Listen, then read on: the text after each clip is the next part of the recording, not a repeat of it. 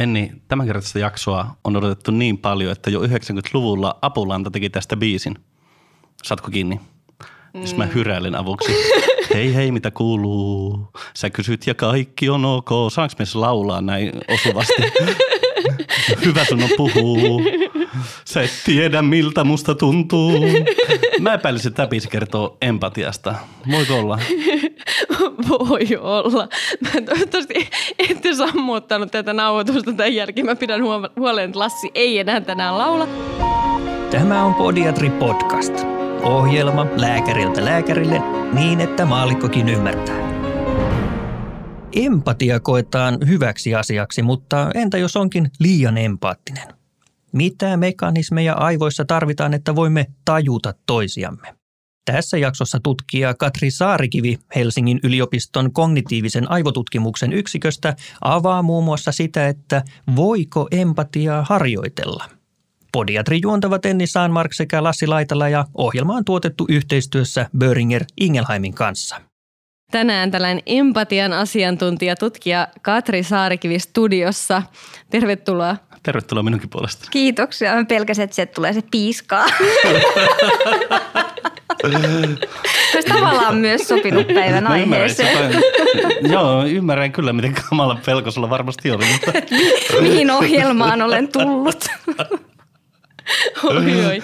Mutta tota, Katri, sua on kovasti odotettu ja tota, toi, mä kun kerroin, että sä oot tulossa meille vieraaksi, niin multa kaksi ihmistä kysyi, että saanko mä tulla studioon kuuntelemaan. Eli tota, toi, mahtavaa, että pääsit meille kertomaan empatiasta ja juttelemaan meidän kanssa. Tota, kertoisit ensin meidän kuulijoille, että kuka sä oikein oot? Joo, mä oon siis Katri Saarikivi ja mä teen tutkimusta Helsingin yliopiston kognitiivisen aivotutkimuksen yksikössä. Meillä on nyt pari projektia ollut jo, jossa on selvitetty empatian tämmöisiä aivomekanismeja ja erityisesti semmoisia, jotka tahdistaa ihmisiä. Eli tämmöistä aivosynkkaa, siihen liittyviä kokeita on tehty. Ja sitten meitä on kiinnostanut erityisesti se, että mitä hyötyä siitä empatiakyvystä on työelämään liittyvissä tilanteissa. Eli tämmöisissä työelämän yhteistyö- ja ongelmanratkaisutilanteissa. Ja yksi näistä tutkimuksista on koskenut potilaan ja lääkärin vuorovaikutusta ja sitä, että mitä siinä yritetään saada aikaiseksi. Ennen kuin mennään potilaisia lääkäreihin, jotka tietty meitä kovasti kiinnostaa, niin miten susta tuli aivotutkija? tota, tai siis mä ymmärrän, että kaikki haluaisi tutkia aivoja, mutta, mutta miten sä siihen päädyit? Se laiskuuttani tavallaan. Tai... Aivot oli sinne lähellä. no kaikilla on semmoinen, mullakin varmaan. Se meni niin, että mä etsin... Öö, piti valmistua nopeasti psykologian maisteriksi ja mä etsin mahdollisimman helppoa graduaihetta. Toivon, että ohjaajani ei nyt kuuntele. Ja sitten mä olin katsonut, että no noin neurotieteen puolen gradut on meillä aika lyhyitä, että semmoinen 35 sivua ihan passeli. Ja että miten ihanaa, ettei tarvitse niinku teoretisoida hirveästi tai niinku puhua erilaisista käsitteistöistä. Että siinähän vaan mitataan aivoja ja sitten tulee niitä numeroita ja niistä numeroista sanotaan jotain – No, hyvin pian tämä harhaluulo karisi, että se ei ollutkaan kauhean yksinkertaista tai niin kuin varsinkaan helppoa. Ja musta tuntuu, että just se kokemus siitä, että, että se oli niin vaikeaa, oli se, mikä inspiroi. Ja sitten myöskin se, että meidän tuossa – siinä projektissa, jossa mä teen gradun, niin oli sen verran mahtavat ohjaajat, että siinä sai itse ehdottaa tutkimuskysymyksiä ja menetelmiä ja sitten vaikuttaa siihen datan keruuseen. Ja sehän sitten vaan kasvatti nälkää, että hei tämmöinen kysymys ja miten tähän löytyisi vastaus ja sitten sillä tiellä ollaan. Et rupesin väikkäriä tekemään siitä samasta projektista ja se on toistaiseksi vielä kesken, koska on tullut näitä muita empatiaan liittyviä projekteja. Että mä teen niin kuin monenlaista tutkimusta samaan aikaan, mutta eniten on varmasti ollut puhe just sitten näistä empatiatutkimuksista, joita mä oon vetänyt. Miksi empatia? No mä jossain vaiheessa kiinnostuin siitä, että että kun psykologia ja neurotiede on aika pitkään ollut kauhean yksilökeskeisiä, ja tämä on sellainen asia tietenkin, mistä sosiologit ja sosiaalipsykologit on pitkään marmattaneet, niin äm, et kun toisaalta se on myös niin, että ihminen tavallaan syntyy vuorovaikutuksessa ja, ja se on edellytys sille, että kehitytään ihmisiksi ja me ollaan niin monenlaisia eri ihmisten kanssa, niin tämä rupesi kiehtomaan tämä, että mikä saa sen linkin aikaiseksi ihmismielten välille. Kun tuntuu, että ihmisille ylipäätään se yhteistyö on aika, aika tärkeä juttu, siis ihan meidän selviytymisen kannalta. Jos lähdetään ihan perusasioista, niin miten sä määrittelisit, mitä empatia on? Onko se tuota, miten sinne laulussakin sanottiin? Se on osa sitä, joo. Useimmat ihmiset, jos niiltä kysyy, että mitä empatia on, niin saattaa sanoa, että se on tunne tai että se on just sitä, että tajuu miltä muista tuntuu, tietää miltä toisesta tuntuu. Tai että se on niin kuin myötätuntoa, sympatiaa, että haluaa auttaa toisia. Ja nämä onkin osia sitä, miksi tai miten, miten empatiaa määritellään tuolla mun omalla tieteenalalla. Ja Mä jotenkin viehättää se kognitiivisen neurotieteen määritelmä, kun se perustuu siihen, että mitkä mekanismit tuottaa näitä ilmiöitä, että mitä mekanismeja meidän aivoissa tarvitaan, että voidaan tajuta toisiamme. Ja sen näkökulman mukaan empatia koostuu monesta asiasta tosiaan, että siinä on se tunneymmärrys, voidaan kokea toisten tunteita, sitten siinä on enemmän semmoinen niin tiedollinen toisen asemaa asettuminen, voidaan ennustaa toisten toimintaa, mä voin nyt yrittää – arvella, että miten sä ajattelet, että meinaat seuraavaksi kysyä. että voidaan vähän niin kuin simuloida toisten ajatuksia ja aikeita ja tunteita omassa pääkopassa. Ja sitten se kolmas osa on just se auttamishalu ja altruismi ja empaattinen motivaatio. Ja tämä kolmiako perustuu siihen, että ne on osittain erillisiä nämä toiminnot ihmisaivoissa. Eli aina kun tajuu, miltä toisesta tuntuu, niin ei välttämättä hirveän niin kuin tiedostaen myllerrä hänen ajatuksiaan omassa mielessään. Tai, tai toisinpäin, että voi hyvin asettua toisen asemaan ja ennustaa toisen ajatuksia ilman, että jakaa niitä tunteita. Missä määrin altruismi kuuluu tähän? Mä aloin just miettiä, että jos siitä poistaa noita pieniä palasia, että jos todella hyvin ymmärtää, mitä ihminen tuntee ja mitä hän ajattelee – mutta ei oikeastaan välitä siitä, niin siitähän tulee todella hyvä manipulaattori ihmisestä. Ja... Just noin. Ja toi onkin äärimmäisen hyvä esimerkki siitä, että ei empatia ole mikään automaattisesti moraaliseksi tekevä asia, vaan että se on kokoelma semmoisia taitoja, joiden avulla me tajutaan toisiamme. Ja sitten se on ihan eri kysymys, että mihin sitä ihmistajua käyttää, mihin sitä kykyä käyttää. Että sitä voi hyödyntää mainonnassa, markkinoinnissa, manipuloinnissa, neuvottelussa, kilpailussa. Mulla jopa niin kuin kamppailulajeissa on hyötyä empatiasta, eli siitä, että kykenee niin kuin lukemaan vastustajan liikkeitä, ennakoimaan niitä.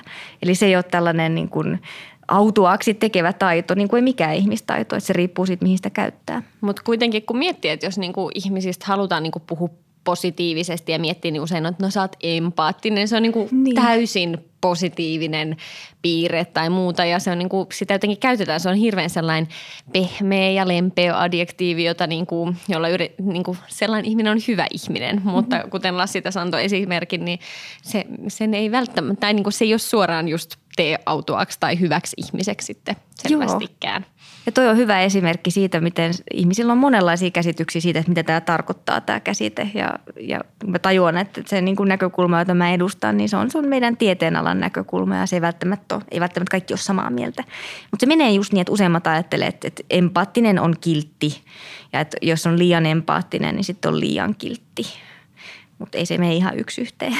Meneekö nämä termit sitten metakognitio ja mielenteoria jotenkin tähän empatian alle jollain tavalla, vai onko se ikään kuin synonyymiä vai? Joo, ne olisi niin kuin just sitä toisen asemaa asettumista, sitä melko tietoista toisten ajat, ajatusten ja tunteiden simuloimista. Eli on, se on, joskus sitä kutsuttiin kognitiiviseksi empatiaksi tai mielenteoriaksi eli, ja mentalisoinniksi. Sillä on monta nimeä sille samalle, mutta se on enemmän tuommoista niin kuin ajatusten simulointia omassa päässä. Sitten on se tunnepuoli, jota aikaisemmin kutsuttiin affektiiviseksi empatiaksi, mutta siinä on myös just tämmöistä resonanssia, tämmöistä tunteiden tarttumista, ehkä tunneälyä jollain tavalla näistä kuulostaa ainakin toi, sanotaan sitä nyt vaikka kognitiiviseksi empatiaksi, jos se termi meni oikein. Se ainakin kuulostaa siltä, että sitä voisi oppia, koska musta tuntuu, että mä oon siis opiskellutkin sitä. Mm. Joo, näitä kaikkia empatian osapuolia voi varmasti kehittää ja kokemus vaikuttaa siihen, millaiseksi Miten empatia taidot... voi kehittää? Mä tätä voin alustaa sillä, että mulla on siis lääkärimies, jota mä oon tässä parjannut useampaan kertaan tässä podcastissa. podcastissa. Oikein ihana mies kyllä on, mutta hän, hän, hän vastaanotolla on sellainen lääkäri, että hänellä Mä, tota, toi on oikeastaan kaksi tarinaa. Ensimmäinen on sellainen, että hänellä oli potilas, joka kävi itkemään vastaanotolla ja mun mieheni antoi hänelle nenäliinan ja totesi, että, että anteeksi rouva, haen teille hoitajan. Ja lähti itse huoneesta ja haki hoitajan, koska hän sanoi, että eihän viitti kuunnella itkeviä ihmisiä. Ja sitten tota toinen kerta me tehtiin vierekkäin töitä silleen, että mä olin eri potilaan luona ja hän oli sitten verhon toisella puolella ja hän oli kysynyt jotenkin, että miksi teitä rouva ahdistaa henkeä ja sitten rouva kertoi, että no mun mieheni kuoli eilen ja muuta. Mun mieheni vastasi tämän, tupakoitteko ja ohitti täysin tämän asian. Ja mä oon välillä miettinyt, että voi apua, että miten tämä ihminen oppisi empatiaa lääkärin työssään, niin mi- miten sitä voisi niinku treenauttaa tälle kotioloissa esimerkiksi? Niin. Tuo on jotenkin vaarallisen tuntuneen kysymys. tota, Mulla olisi ehdotus, että pitää olla vihainen eri asioista ja antaa puolison sitten päättellä, että mistä sä oot vihainen. Mä voin kertoa- kertoa suoraan se on todella vastausta. hyvä empatiaharjoite. Meillä meil käy ehkä välillä näinkin. Et sä tiedä, miltä musta tuntuu. Joo. Palataan taas tähän. joo. No. niin. No joo. Um, Mutta miten sitä niin kuin lääkäri ihan ylipäätänsä, niin kuin, voisiko sitä jotenkin työstää tai opetella? Tai... Kyllä sitä voi ja kyllä se on tärkeä tietolähde siihen, että niin kuin, kuinka hätäisellä potilaalla oikeasti on ja että mi, mitä hänen pääkopassaan liikkuu. Että mitä paremmin sitä ymmärtää sitä potilasta ja hänen tilansa, niin sitä paremmin osaa ehkä tehdä niin kuin hoitosuosituksia ja luultavasti sitä paremmin potilas noudattaakin niitä, jos tulee sellainen olo, että hei, toi ihminen tajuaa mua ja mun elämäntilannetta, että sinäpä luotettava tyyppi. No just tota kognitiivista empatiaa, mä en kyllä tykkää kutsua sitä kognitiiviseksi, koska tämä kogni, kognition ja emootioiden raja on niin kovin häilyvä tai jotenkin ajatella, että tunteet on osa kognitiota. Sä Mut saat valita, mitä kuitenkin. termiä käytetään. Mä oon itse luullut, että se on sitä empatiaa. Mä oon vaan sanonut sitä empatiaksi. niin, no sitä niin kuin toisen asemaan asettumista voi treenata. On näyttöä siitä, että kaunokirjallisuuden lukeminen, mutta ei tietokirjallisuuden lukeminen parantaa just sitä mentalisointikykyä. Ja voi olla, ja lapsilla esimerkiksi draamakurssit on parantunut, parantanut just tuota mielenteoriaa ja mentalisointikykyä. Ja sitähän voi parantaa varmaan semmoinen niin kuin – metakognitiivinen harjoittelukin, että jos kykenee paremmin ajattelemaan omia ajatuksia, niin kenties sitten pystyy ajattelemaan paremmin myös muiden ajatuksia ja huomaamaan, että hei, että sulla voi olla ihan eri ajatukset kuin tuolla toisella tai mulla itselläni. Ja varmaan toi, toi kyllä niin kuin pitää paikkansa, jos miettii niin kuin vaikka lähipiiristä tai ystäväpiiristä, niin ne ihmiset, jotka jollain lailla niin kuin seikkailee syvällä oman mielensä syövereissä tai on sellaisia ihmisiä, jotka niin kuin jollain lailla niin kuin pohtii syvällisesti ja muuta, niin he yleensä myöskin aika hyvin ymmärtää niin kuin Niin. sitten sitä niin kuin vastapuolta tai toista ihmistä. Joo, toi on totta, mutta mun mielestä ei aina. Joskus ihmisillä menee jotenkin vähän, tai musta tuntuu vähän yveriksi se niin kuin omaan mieleen tutustuminen, että, että se on sitten ainoa asia, mikä kiinnostaa, ne omat tunteet ja omat ajatukset. Sitten jos toiset ihmiset ei vaikka kiinnosta, niin sitten voi olla, että se taito ei heihin ulotu. Mutta empatia on aina niin kuin vaatii sen vastapelurin tai muuten. Hmm. No voihan sitä niin kuin, jos mä nyt vaikka, voihan, voi, kuka tahansa meistä voi nyt kuvitella vaikka ystävänsä tähän tilanteeseen tai niin kuin omassa mielessään miettiä, että miten, miten sä kertoisit ton vitsin jollekin sun toiselle kaverille ja miten se nauraisi. Eli kyllä me voidaan koko, Mutta kokonaisia ihmisiä. liittyy siihen ajatukseen joku toinen ihminen, että No niin näin kuin voisi sellaista ajatella. itse empatiaa Niin. ei ole. No mä luulen, että se, se metakognitio on tavallaan sitä itse empatiaa, eli kyky ajatella omia ajatuksia, kyky tarkastella omia ajatuksia niin kuin ulkopuolisen silmin. Eli silloin siinä on tavallaan kaksi entiteettiä, mutta on itse kumpikin niistä. Okei. Okay. Voiko Onko tämä niin olla kova helle, että puheessa ei ole mitään Voiko, järkeä? voiko ihminen olla silleen niin kuin, voiko yleensäkään olla hyvä empatiassa vai onko se vaan erilaista? Jotenkin mulla jää sellainen käsitys, että voi olla parempi tai huonompi sille jossain niin. määrin määriteltynä. Mutta voiko ihminen olla todella hyvin ymmärtää, mitä muilla mielessä pyörii, tajuamatta ollenkaan, mitä omassa mielessä pyörii? Toi on hyvä kysymys. Mä en tiedä. Pitäisi tehdä semmoinen koe, että onko jotain yhteyttä metakognitiivisten taitojen ja sitten mielenteorian välillä, näiden taitojen Siinä välillä. on sulle seuraava koe.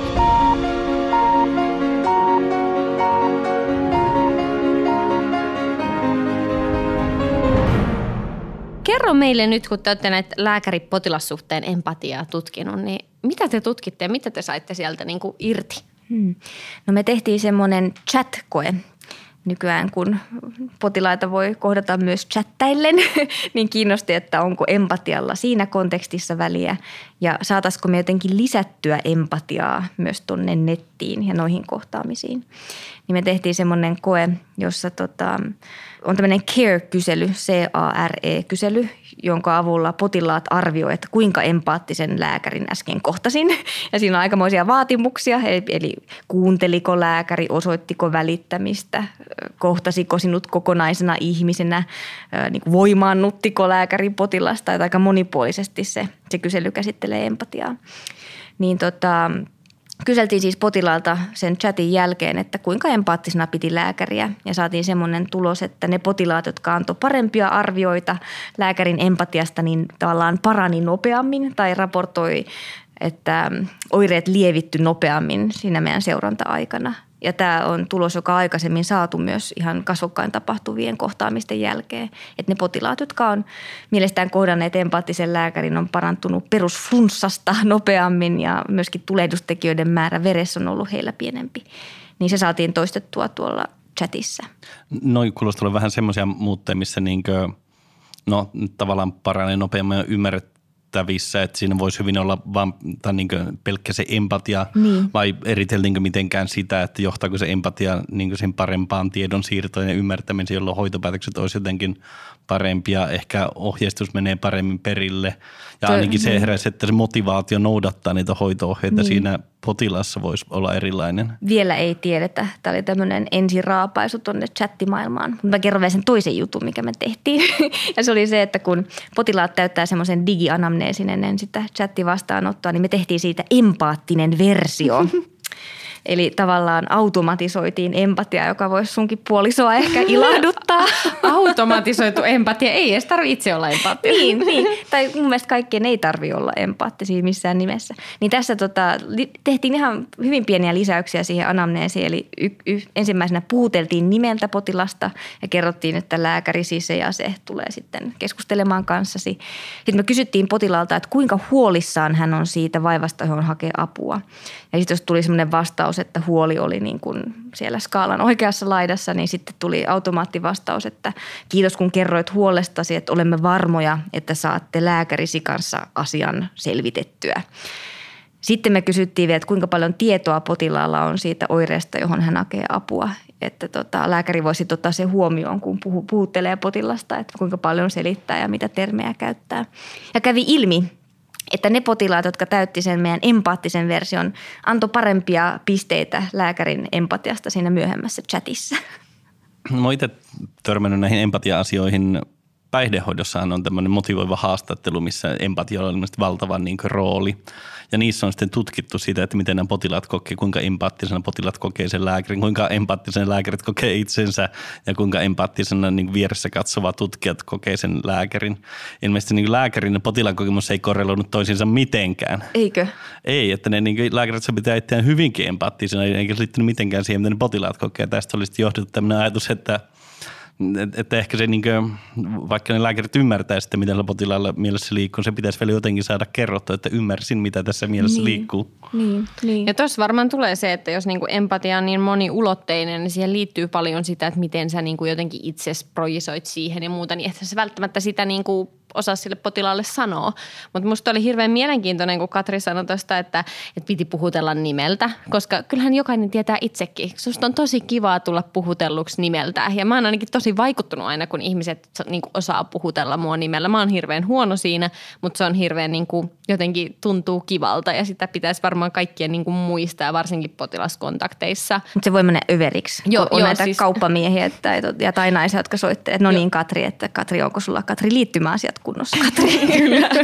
He osaa käyttää sitten tässä kaupan teossa, mutta sellainen, niin kuin, sellainen pieni, että me just lähetettiin siis tutkimukseen liittyen maileja ja sitten osattiin automatisoida ne pienellä avulla niin, että saatiin se niin kuin, että vastaanottajalle sille, että jokaiselle oma etunimi siihen. Niin, niin moni kommentoi että wow, kirjoititteko te kaikille oman mailin ja sille niin kuin, vaikka sekin oli automatisoitu niin kuin tämä teidänkin, niin kuinka niin kuin ihmiset jollain lailla tykkää siitä, että ne kokee sen henkilökohtaisempana.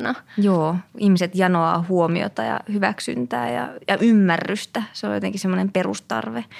Mutta jotenkin jäi mieleen toi sun puolison ratkaisu, että, että haen, haen jonkun empaattisen tähän tilalle, niin, niin mun mielestä se on ihan älytön vaatimus, että kaikkien lääkärien pitäisi olla supertaitavia tässä empatiasta ja muuten mistään ei tule mitään. Että kyllähän muutkin taidot on äärimmäisen tärkeitä siinä työssä, ainakin kuvittelisin. Ja ehkä kannattaisikin ajatella, että se tulevaisuuden työelämä on enemmän semmoista tiimimäistä, jos voikin ajatella, että jos muuten puuttuu nämä tämmöiset lohduttamisen taidot, niin sitten on hyvä, että siinä vierellä on joku, joka sitä osaa. Tai sitten voidaan miettiä, että kuinka pitkälle sitä voi automatisoida, koska selvästi niin kuin empaattinen oirekysely voi primata sitä potilasta sit ajattelemaan, että olipas empaattinen lääkäri, oikeastaan riippumatta siitä, mitä ne teki ne lääkärit siellä. Et kaikki niin kuin tavat, joilla potilaaseen ollaan yhteydessä, on mahdollisuuksia jotenkin luoda sitä empaattista fiilistä. Eli kaikkien lääkäreiden ei välttämättä tarvitsisi olla kovin empaattisia. Ei, ja sitten toki tuossa teidän ammatissa niin sitä on pystyttävä säätelemään ja tiedostamaan sit tätä taitokokoelmaa aika tavalla. Että jos täytyy leikata ihmistä, niin sitten täytyy jotenkin pystyä hillitsemään niitä peilineuronejaan siellä, että se niin kuin kipu ei liikaa tarvitse, että pystyy toimimaan. Ja että jos joku on täysin hätääntynyt siinä vastaanotolla ja sitä antaa tunteen tarttua liikaa eikä pysty jotenkin yhtään kontrolloimaan itseään, niin ei sekään ole hyväksi. Että se on semmoinen taitolaji. Onko se empatia jotenkin niin selkeän silleen vastavuorosta, että jos toinen ihminen on hyvä empatiassa ja toinen ei, niin se vuorovaikutus on kokonaisuudessaan paremmin empaattinen vai? Ei se kyllä, tai mm, eihän muutkaan taidot hirveästi tartu. Voi, jos on semmoinen, ajatellaan, että empatiaa tukee tai estää monet asiat. Että se on, on kyse sekä siitä, että onko minulla niitä taitoja, on, onko ollut semmoista vuorovaikutusta elämän aikana, missä on päässyt treenaamaan empatiakykyä.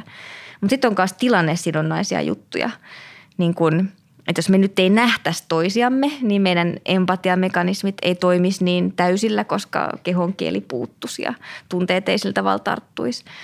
Tai jos, jos jos olisi jotenkin semmoinen vaatimus tullut etukäteen, että tässä pitää olla sitten todella virallinen tässä podcastissa, että teititellään ja niin kuin käytetään sukunimiä korkeintaan, niin, niin sekin voisi estää semmoista niin kuin yhteyden syntymistä. Se riippuu monesta Ja sitten mä oon ainakin huomannut siis kaksi tilannetta. Toinen oli osketentti, jossa oli tällainen haastattelu, missä niin kuin piti jotenkin yrittää saada hyvä arvosana ja piti yrittää olla empaattinen. Niin se oli hirveän jotenkin musta vaikeeta, vaikka mä koen muuten olevani ainakin niin kuin en tiedä empaattinen, mutta hyvä höpöttelemään ja sellainen kohtuu lepposa tyyppi vastaanotolla.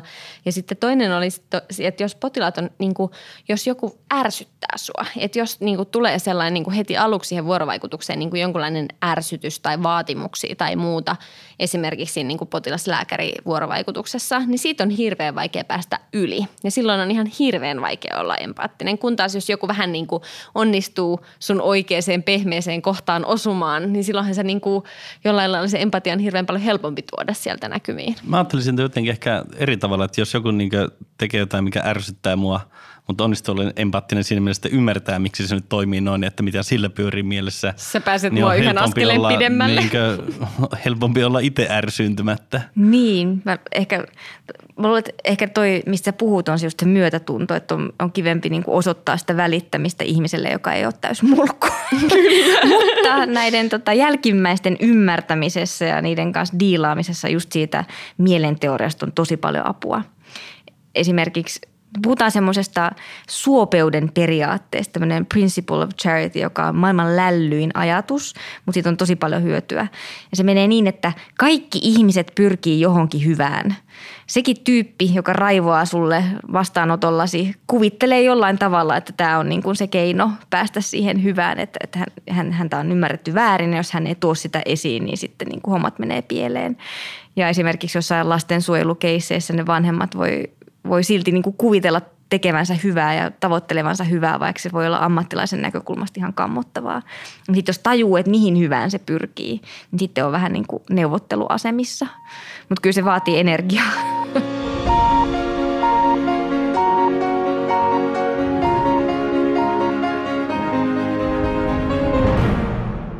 Ollaan puhuttu empatiasta, niin voiko, em, niin kuin, voiko lääkäri kokea liikaa empatiaa? Tai siis silleen, niin kuin, että voiko olla liian empaattinen lääkäri sun mielestä? Niin.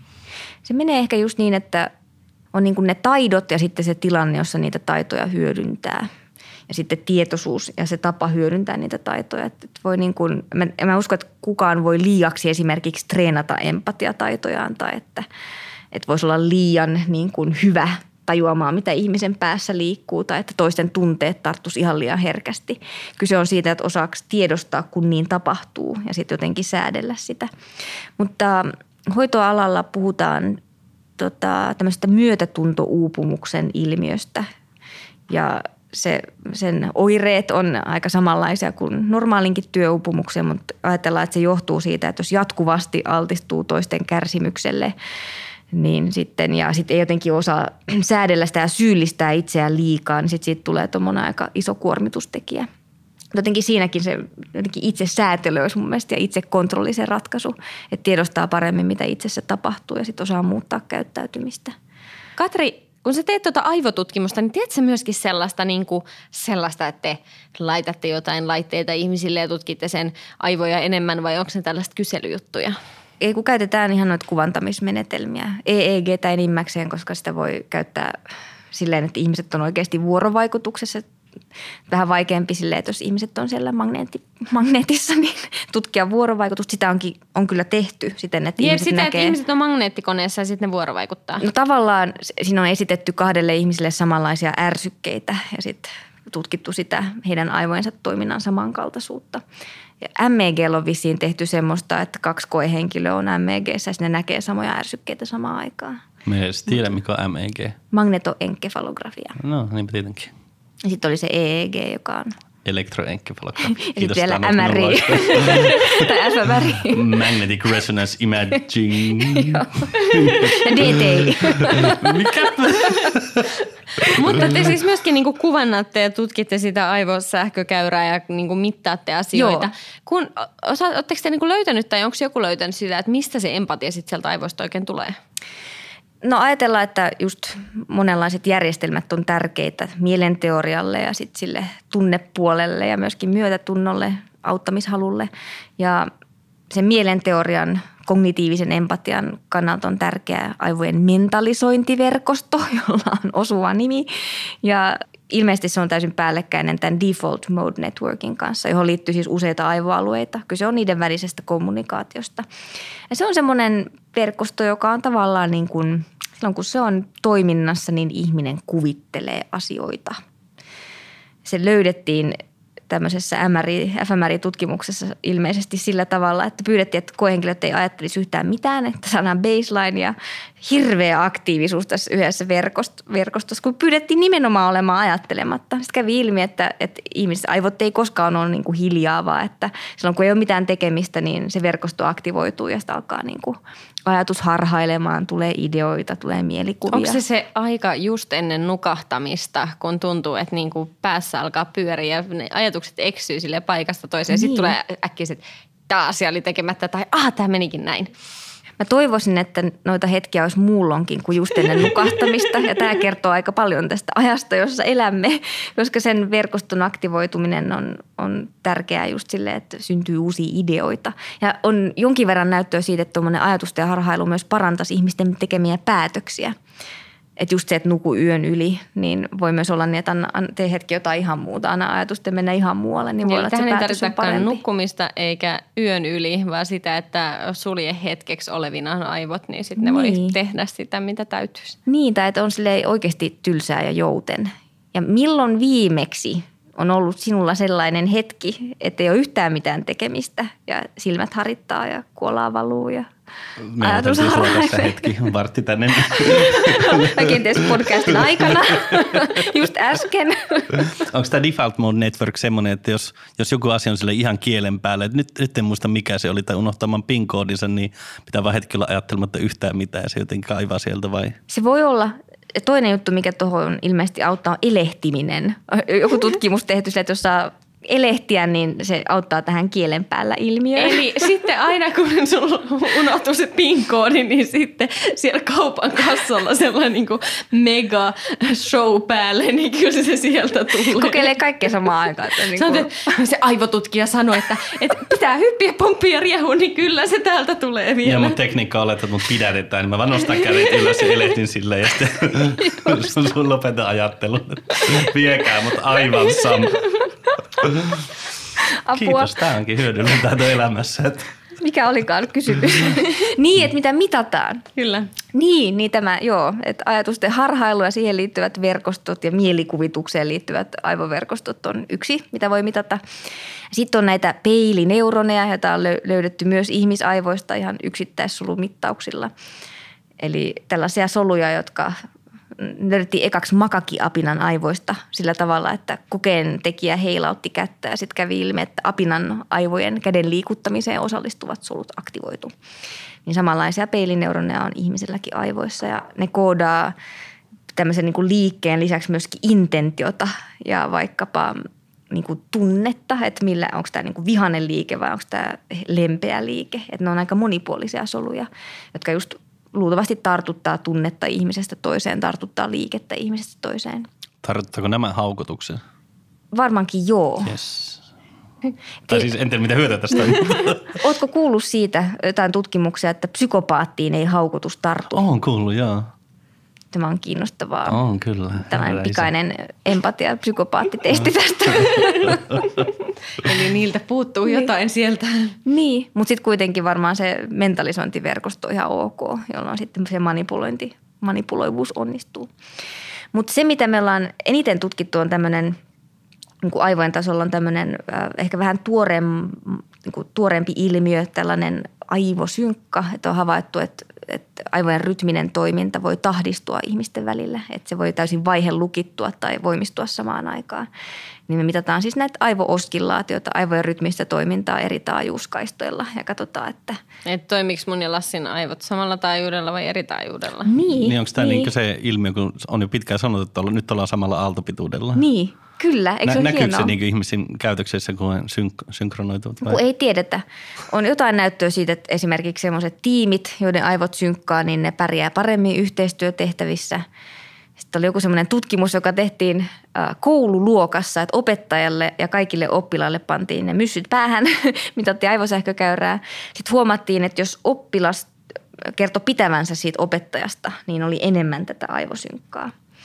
Ja to- toki sitten aivosynkkaa havaittu just enemmän tämmöisen jaetun rytmisen toiminnan aikana, mutta se on sitten vähän vaikea sanoa, että mikä siinä tahdistaa, että onko se se vuorovaikutus vai onko se se, että me yhdessä lyödään samaan tahtiin tätä rumpua. Mut me ollaan Mites mitattu- pariskunnat, onko niillä katsottu, että jos aivot synkkaa, niin parisuhde kestää tai jos ne ei synkkaa, niin ei kestä tai jotain muuta. Ja mulkin tuli heti nämä deittiaplikaatiot ekana mieleen, että voisi etukäteen selvittää. Se olisi synkkaa. upeeta. Siis mieti, niinkö Twitter ei, mutta- optio, että pidetään tätä, en mä tiedä, veikkaan, että kolme viikkoa olisi sille hyvä aika katsoa, että se, jos kuitenkin loppuelämän päätös, että kolme viikkoa on sen näytin ja katsoa sen synkkausprosentin ja sillä mennään. Niin, ehkä tulevaisuudessa. No. Sitten kun sä haluat näitä kokeita, niin me voidaan Lassin kanssa tulla sitten Kyllä mä huomaan, että niin, siis selvästi mun olisi pitänyt ottaa laitteet tänne mukaan. Se voisi olla tosi kiinnostavaa mitata teidän aivosynkkaa nimittäin tämän podcastin aikana. Mä voisin asettaa sen baseline, mitä viivaa sinne.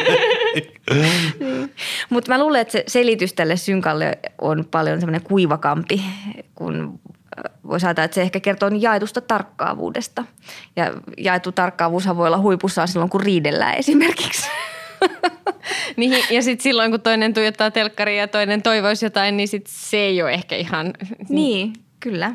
Mutta jotenkin tuntuu, että se jaettu tekeminen, me tehtiin yksi semmoinen koe, jossa mitattiin juristien ja potentiaalisten uusien asiakkaiden välistä aivosynkkaa niiden ensikohtaamisen aikana, että synkkaako vai eikö syn- synkkaa, että syntyykö bisnestä vai eikö tavallaan.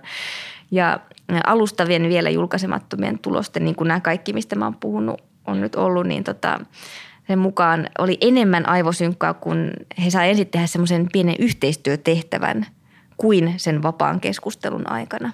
Eli just joku jaettu tavoite, jaettu tarkkaavuus. Mä luulen, että se selittää aika tavalla sitä Eli synkkaa. tämän takia aina kaikissa tällaisissa ryhmäytysjutuissa ensin tehdään jotain tosi kiusallista ja typerää yhdessä. Mä en ole hirveän hyvä ryhmäytyjä. Mä luulen, että se voi olla, niiden typerien juttujen tekeminen voi olla se, että jaetut tunteet aika hyvin niin kuin saattaa ihmisiä jotenkin samalle aaltopituudelle tai luo semmoista luottamusta, että samankaltaista, kaikki mikä samankaltaistaa synnyttää empatiaa ja luottamusta. Se onkin kiinnostava asia nyt, kun diversiteetti on niin kovassa huudossa. Pitäisi silti yrittää etsiä niitä sa- samaistumisen kohteita. Oi, mutta jossain vaiheessa sitten kun luodaan tiimejä, niin kaikilla on ne myssyt ja sitten arvioidaan just se sopiva synkka, että keillä pitää olla ja ketkä saa mennä, mennä eri aallon pituuksilla ja sitten saadaan luotua täydellinen tiimi. Ei kun mites. Ja nyt mennään siis vitsin puolelle. Ei nyt ihan täysin. Mutta kun tiedetään, että näitä aivorytmejä voi manipuloida esimerkiksi ääniärsykkeillä, jossain kokeissa on tietenkin sit käytetty jotain äm, sähköstimulaatiota sen aikaa saamiseksi, niin mehän voitaisiin pakottaa ihmisten aivorytmejä menemään samaan tahtiin. että jos tulee joku hankala potilas, niin pieni hetki asetan tämän pannan sinulle. niin tulee tällainen rytmi, nyt me ollaankin samassa, samalla aallon pituudella. niin. Sitä käännös. Nyt kuunnellaan mambaa niin kauan, että päästään yhteisymmärrykseen. niin, tai tanssitaan. Samantahtinen liike on tutkimusten mukaan lisännyt empatiaa. Siinä Kosketus, sun... oksitosininen nämä suikkeet. Sun potilas, kun sä oot silleen, saanko viedä sinut valssiin? Valssin pyöritellä ratkaisimme tämän. niin, sai kiusallisen pitkään kestävä mm. kosketus. Siitä voisi tulla jälkikäteen sanomista. niin, syytät vaan sitä tutkijaa. Niin, se Joo, aivotutkija sanoo tämänkin jutun. Niin, nämä on vaan uusimpaan, te, uusimpaan tietoon perustuvia tekniikoita. Vielä julkaisematta, älkää suotta niin, Ehkä se, niin kuin, jos on opetussairaala, niin voi olla. niin, kyllä silloin tutkimustietoa. Mutta tota, onko teillä nyt tulossa mitään uutta jännää tai onko sinulla jotain visioita, että miten vaikka niin kuin jos tätä lääkäripotilasta, tuleeko jossain vaiheessa niille myssyt ja te katsotte, että miten tämä empatia sitten liittyy vaikka lääkäripotilassuhteeseen? No, no siitä on jo näyttöä, että mitä paremmat empatiataidot lääkärillä on, niin sitä parempi on se hoitosuhde. Sitä paremmin Joo. potilaat noudattaa sen lääkärin neuvoja.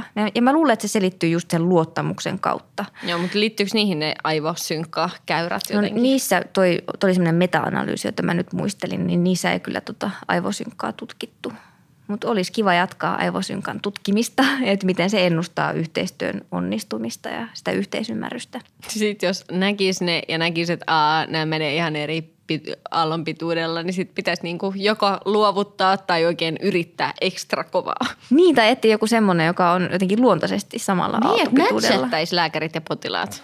Ja kyllä se jotenkin niinku tun, tun, sen tuntee, että että onko sama rytmi vai ei. Jotenkin tämä rytmisyys kiehtoo mua ihan hirveästi, kun sitä ilmenee niin monella tasolla ihmiskehojen välillä, että, että elehtiminen ja kävelytahti ja puhetahti ja, ja sitten aivojen tasolla hengitysrytmi, kaikki tämä, niin, niin joidenkin tuntuu, että joidenkin ihmisten kanssa ei vaan ikinä niin kuin pääse siihen samaan rytmiin kun joidenkin kanssa menee heti. Niin tota varmaan vois, niin voisin kuvitella, että voi tutkia sieltä, pistetään ihmisiä myssypäässä juttelemaan keskenään ja – sitten sit ne niin arvellisen, jotka ei ole rytmissä, ei niin saa niin paljon puheenvuoroja kenties. Tai on, onko tämmöisiä asioita, tutkitteko te näitä, niin kuin, että miten ne siis käytännössä ajatteluissa, tai siis No käytännöllisempähän on se, mitä niin aivosähkö näyttää, että se on oikea juttua, mutta tuota, niin kuin, että miten kaikki tämmöiset kuvantamislöydökset näkyy sitten ihmisen ajattelussa, miten paljon te sitä osaatte tulkita sitten? No toi on hyvä kysymys, että just sen takia tarvitaan monitieteisyyttä että jos mekin tutkitaan jotain tiettyä piirrettä empatiasta, niin siinä on paljon muutakin. Että eihän me ihmisten kokemuksia, sitä ainutkertaista kokemusta voida mitenkään näillä menetelmillä selvittää. Että miltä juuri sinusta tämä vastaanotto tuntui ja mitkä piirteet siinä oli hyviä. Ja ehkä se säilyttää meissä sen, että kaikki on kuitenkin erilaisia ihmisiä, vaikka niin kuin paljon voidaankin tutkia.